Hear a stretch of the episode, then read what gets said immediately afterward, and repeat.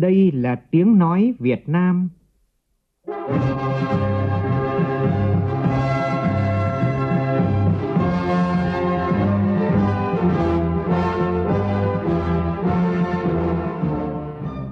là tiếng nói Việt Nam, phát thanh từ Hà Nội, thủ đô nước Cộng hòa xã hội chủ nghĩa Việt Nam.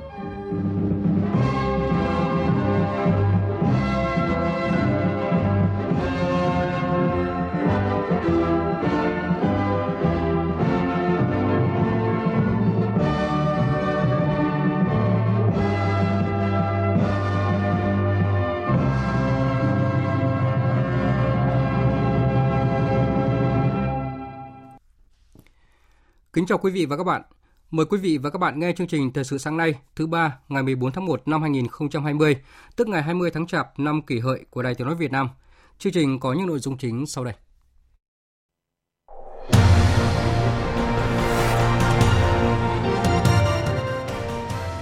Lãnh đạo Đảng, Nhà nước thăm tặng quà cho các đơn vị, gia đình chính sách, hộ nghèo và công nhân lao động có hoàn cảnh khó khăn trên cả nước nhân dịp Tết cổ truyền canh tí 2020.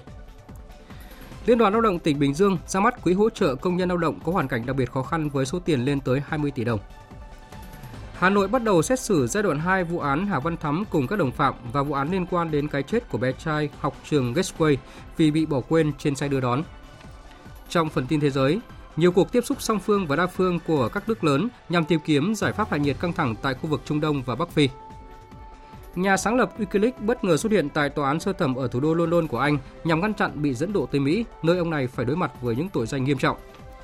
Chương trình có bình luận về thông tư 67 của Bộ Công an có hiệu lực từ ngày mai, trong đó có quy định người dân được giám sát cảnh sát giao thông bằng cách ghi âm, ghi hình hoặc quan sát trực tiếp với nhan đề giám sát cũng phải có văn hóa.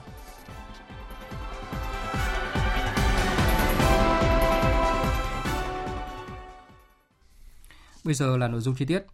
Thưa quý vị và các bạn, nhân dịp Tết canh tí, chiều qua Phó Thủ tướng Chính phủ, Bộ trưởng Bộ Ngoại giao Phạm Bình Minh đã đến thăm chúc Tết tặng quà gia đình chính sách, hộ nghèo, nạn nhân chất độc da cam, công nhân, người lao động có hoàn cảnh khó khăn trên địa bàn tỉnh Hải Dương.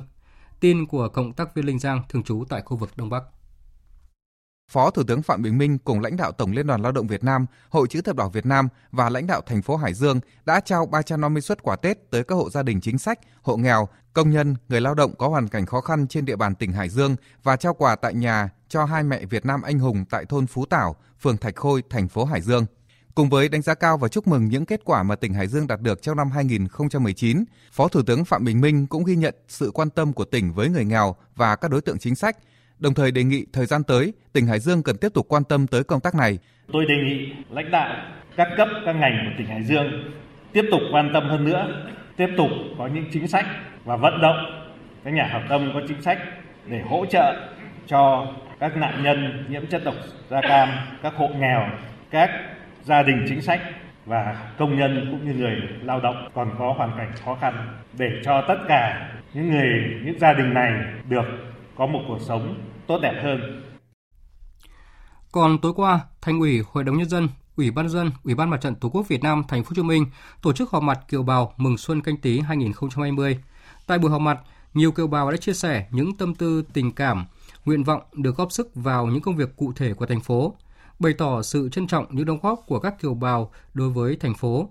Bí thư Thành ủy Thành phố Hồ Chí Minh Nguyễn Thiện Nhân khẳng định những ý kiến đóng góp đều trúng trọng tâm là nhu cầu cấp thiết của thành phố hiện nay.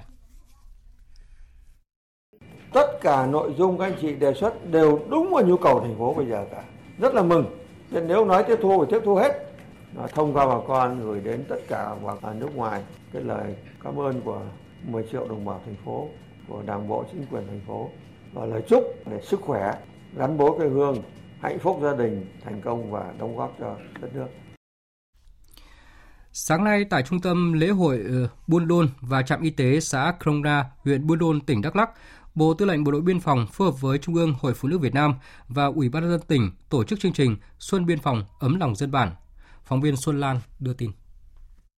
Chương trình Xuân Biên phòng ấm lòng dân bản với nhiều việc làm cụ thể và ý nghĩa chăm lo đời sống vật chất và tinh thần cho nhân dân khu vực biên giới như khám chữa bệnh, cấp phát thuốc miễn phí, chăm sóc sức khỏe miễn phí cho 500 đối tượng chính sách, người có công với cách mạng, tặng 10 mái ấm cho người nghèo nơi biên giới, 20 con bò giống giúp người nghèo biên giới, tặng quà Tết cho hai cán bộ lão thành cách mạng, 400 xuất quà cho các gia đình chính sách phụ nữ có hoàn cảnh khó khăn trong chương trình đồng hành cùng phụ nữ biên cương, 100 suất học bổng cho các cháu học sinh trong chương trình nâng bước em đến trường,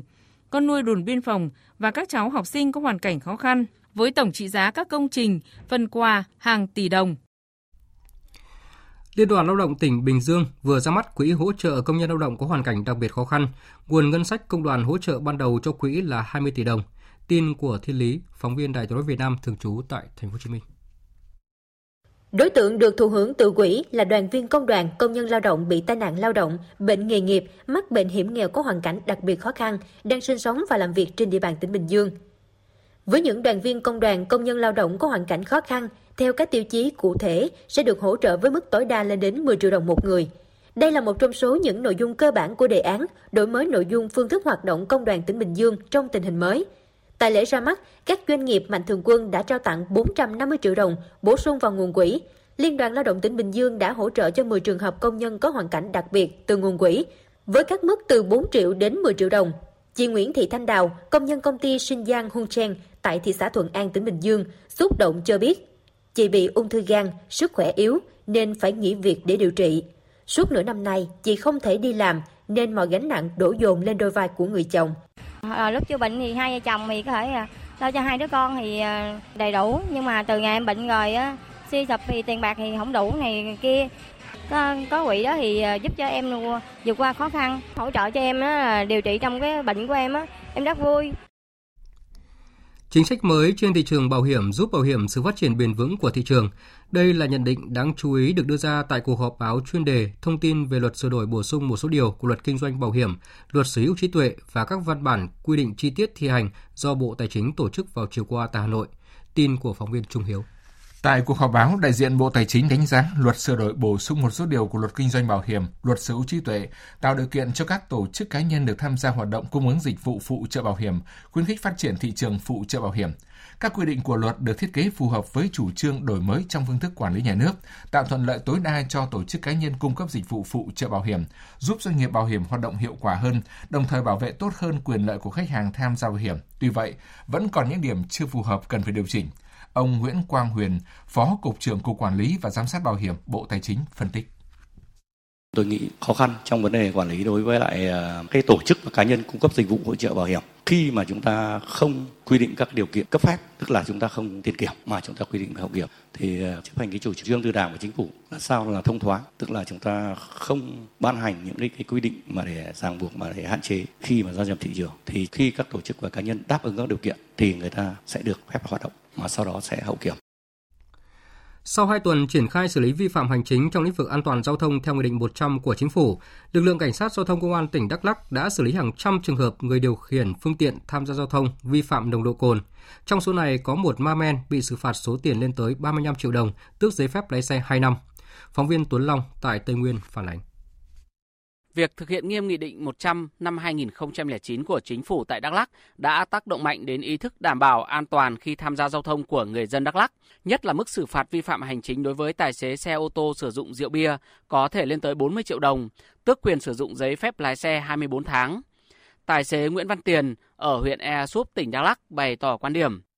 Tôi thấy nghị định 100 của Bộ Giao thông Vận tải đưa ra là rất hợp lý. À, trước hết là cho bản thân mình và những người à, điều khiển tham gia giao thông à, trên quốc lộ. À, tôi là người tài xế tôi sẽ cam kết là không uống rượu bia khi tham gia giao thông. Ông Trần Thanh Hậu ở thành phố Buôn Ma Thuột cũng đồng tình với việc xử phạt nghiêm hành vi sử dụng rượu bia khi lái xe để giảm các vụ tai nạn giao thông nghiêm trọng. Theo như thấy thì gần Tết thì tai nạn rất là nhiều của mỗi năm thì nếu mà năm nay mà tỷ lệ phần trăm giảm về tai nạn thì do rượu bia thì rất là tốt thì nó là ai cũng phải ủng hộ cái điều đó theo trung tá Lý Văn Kết phó trưởng phòng cảnh sát giao thông công an tỉnh Đắk Lắk qua hai tuần triển khai công tác tuần tra kiểm soát, lực lượng đã kiểm tra xử lý trên 3.900 lượt người và phương tiện vi phạm, thu nộp ngân sách hơn 2,1 tỷ đồng. Trong đó có 332 trường hợp vi phạm về nồng độ cồn, tước giấy phép lái xe 260 trường hợp vi phạm. Đặc biệt, là có một tài xế điều khiển xe ô tô đã bị xử phạt mức 35 triệu đồng, tước giấy phép lái xe 2 năm. Trung tá Lý Văn Kết cho biết, đơn vị đang tiếp tục đẩy mạnh các biện pháp nghiệp vụ để đảm bảo trật tự an toàn giao thông.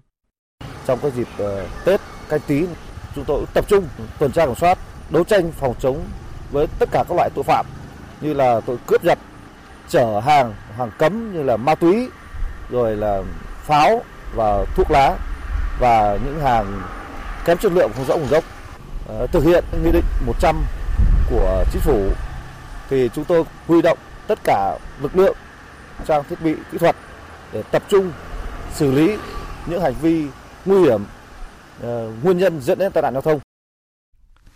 Thưa quý vị và các bạn, như tin đã đưa, ngày 9 tháng 1 vừa qua, trong quá trình thực hiện nhiệm vụ đảm bảo an ninh trật tự, xây dựng tường rào, bảo vệ sân bay Miếu Môn tại địa bàn xã Đồng Tâm, huyện Mỹ Đức, thành phố Hà Nội, một số đối tượng chống đối đã sử dụng lựu đạn, bom xăng, tuyếp sắt gắn dao nhọn tấn công lực lượng thi hành nhiệm vụ. Quá trình khống chế, bắt giữ nhóm đối tượng chống đối đặc biệt nguy hiểm này đã khiến ba cán bộ chiến sĩ công an đã hy sinh Đảng ủy Công an Trung ương, Bộ Công an sẽ tổ chức trọng thể lễ tang cho ba liệt sĩ theo nghi thức của lực lượng Công an Nhân dân. Thời gian tổ chức lễ tang từ 7 giờ 30 phút đến 12 giờ 30 phút ngày 16 tháng 1 năm 2020, tức là ngày 22 tháng 12 năm kỷ hợi. Địa điểm tổ chức lễ tang, nhà tang lễ quốc gia số 5 Trần Thánh Tông, Hà Nội. Trong diễn biến liên quan, hôm qua cơ quan cảnh sát điều tra công an thành phố Hà Nội đã ra quyết định khởi tố bị can đối với 22 đối tượng trong vụ án đặc biệt nghiêm trọng xảy ra tại xã Đồng Tâm, huyện Mỹ Đức. Căn cứ tài liệu, chứng cứ và lời khai của các đối tượng bị bắt giữ, cơ quan cảnh sát điều tra công an Hà Nội đã ra quyết định khởi tố bị can và tạm giam đối với 20 đối tượng về hành vi giết người gồm Lê Đình Trức, Lê Đình Công, Lê Đình Uy, Bùi Văn Niên, Nguyễn Văn Tuyến, Trần Thị La, Bùi Thị Nối, Bùi Văn Tiến, Nguyễn Thị Lụa, Bùi Viết Hiếu, Bùi Văn Tuấn, Nguyễn Quốc Tiến, Lê Đình Doanh, Bùi Đình Đục, Lê Đình Quân, Lê Đình Quang, Nguyễn Văn Duệ, Nguyễn Thị Bét, Trịnh Văn Hải, Nguyễn Văn Quân –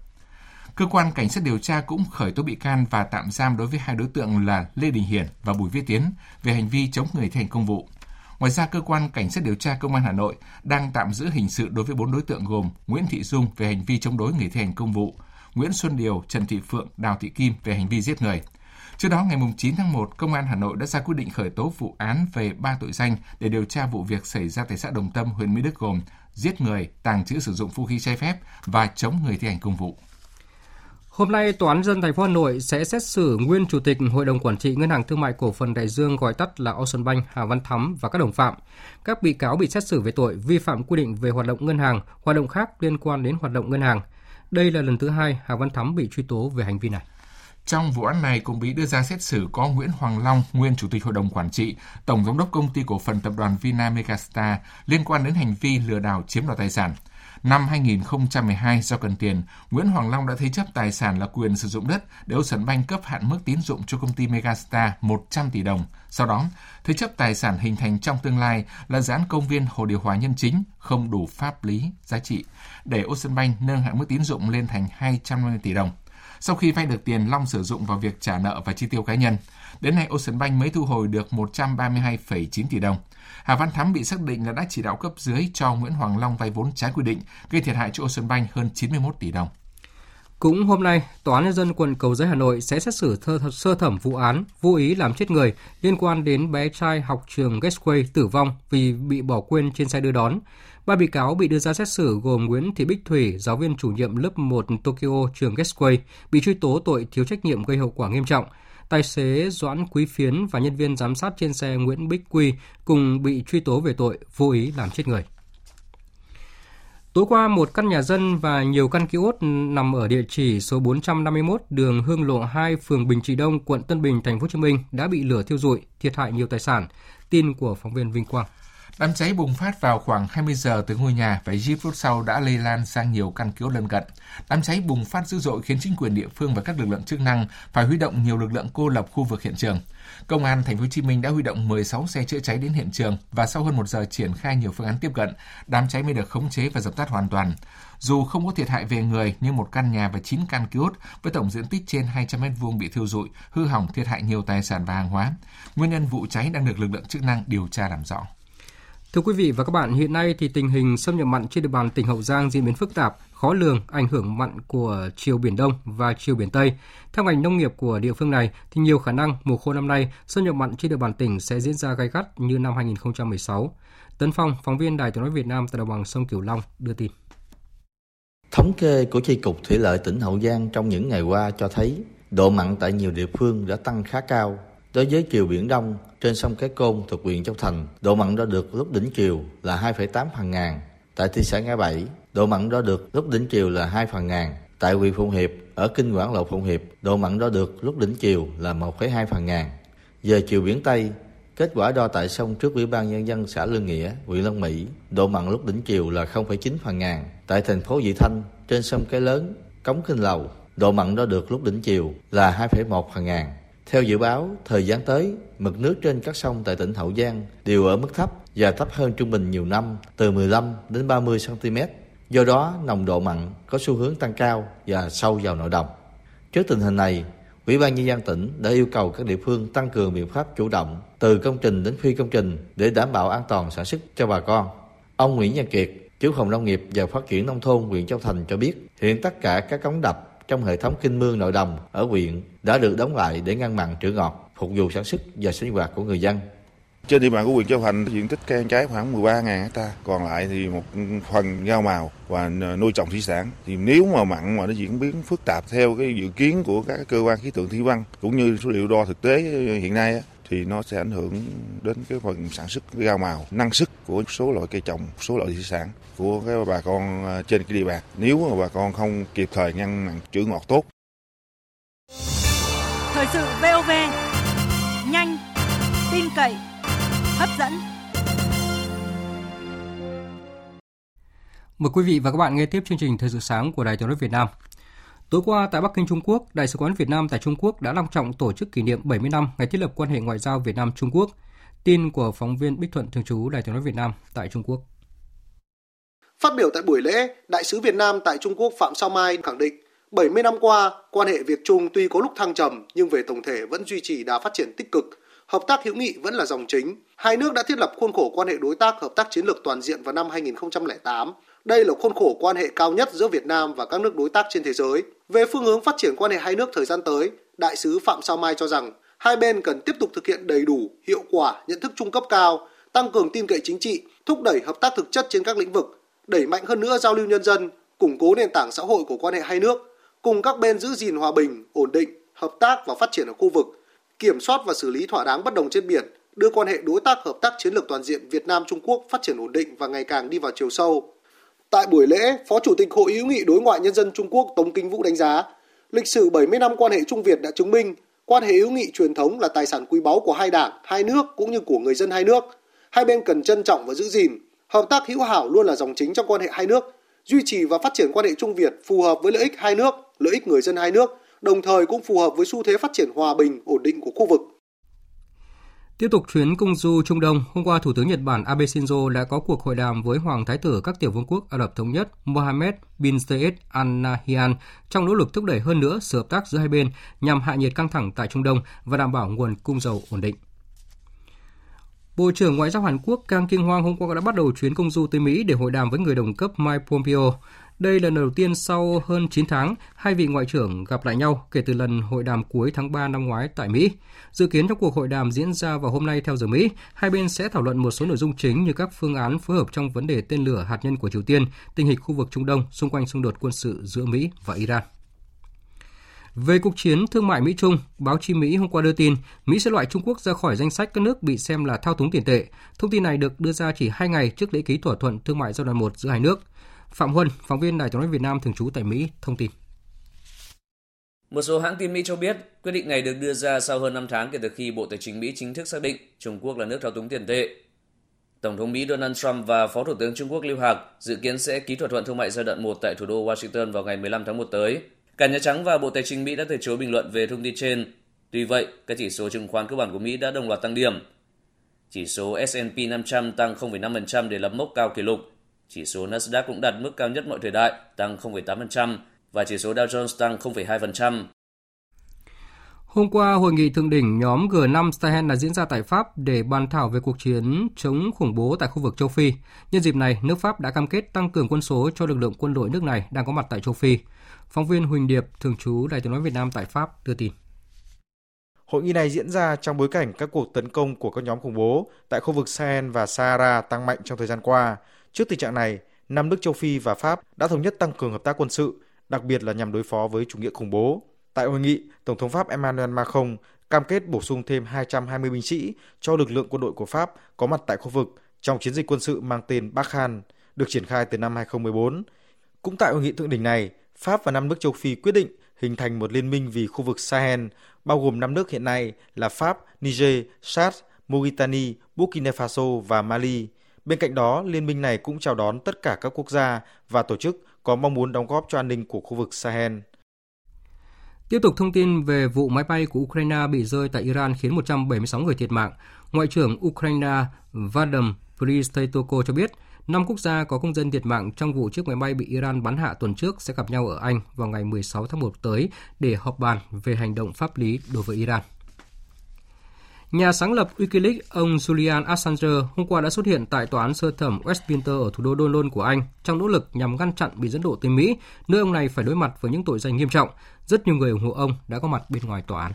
Tại phiên tòa, ông cùng các luật sư bảo chữa phàn nàn về việc không được tạo điều kiện gặp mặt để chuẩn bị cho tiến trình lập luận phản bác trước yêu cầu của Mỹ dẫn độ ông. Dự kiến một phiên tòa kéo dài 5 ngày về vấn đề dẫn độ ông Assange sẽ diễn ra vào cuối tháng 2 tới. Ông Assange đang thi hành án phạt tù 50 tuần do vi phạm các điều khoản bảo lãnh. Hiện Thụy Điển đã từ bỏ cuộc điều tra về xâm hại tình dục đối với ông Assange. Do đó, ông này có thể được trả tự do nếu tòa án Anh không đưa ra phán quyết đồng ý dẫn độ ông Assange tới Mỹ. Vừa rồi là phần tin thời sự quốc tế. Tiếp tục chương trình thời sự sáng nay là một số tin thể thao đáng chú ý.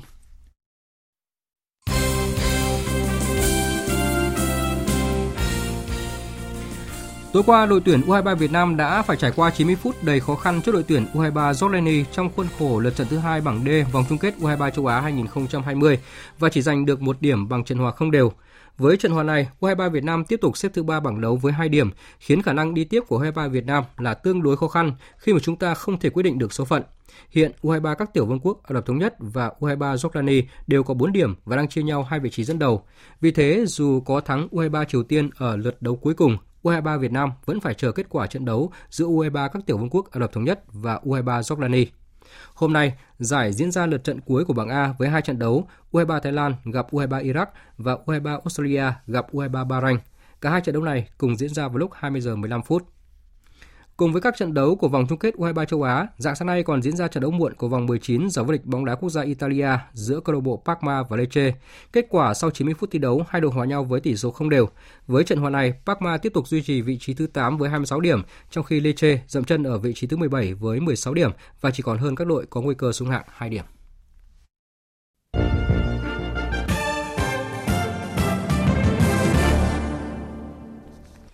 Quý vị và các bạn đang nghe chương trình Thời sự sáng của Đài Tiếng nói Việt Nam. Thưa quý vị và các bạn, bắt đầu từ ngày mai, Thông tư 67 của Bộ Công an quy định về thực hiện dân chủ trong công tác đảm bảo trật tự an toàn giao thông chính thức có hiệu lực. Theo đó, lần đầu tiên Bộ Công an có quy định cho phép người dân được giám sát cảnh sát giao thông bằng cách ghi âm, ghi hình hoặc quan sát trực tiếp.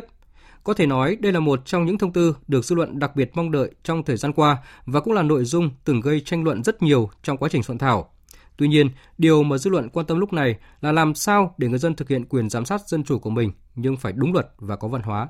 Bình luận của biên tập viên Mỹ Hà. Thông tư 67 với việc cho phép người dân được giám sát lực lượng cảnh sát giao thông bằng thiết bị ghi âm ghi hình cho thấy Bộ Công an đã thực sự cầu thị và quyết liệt trong việc xóa bỏ tiêu cực tham nhũng mãi lộ tại một bộ phận cảnh sát giao thông, vấn đề từng gây nhức nhối bấy lâu nay.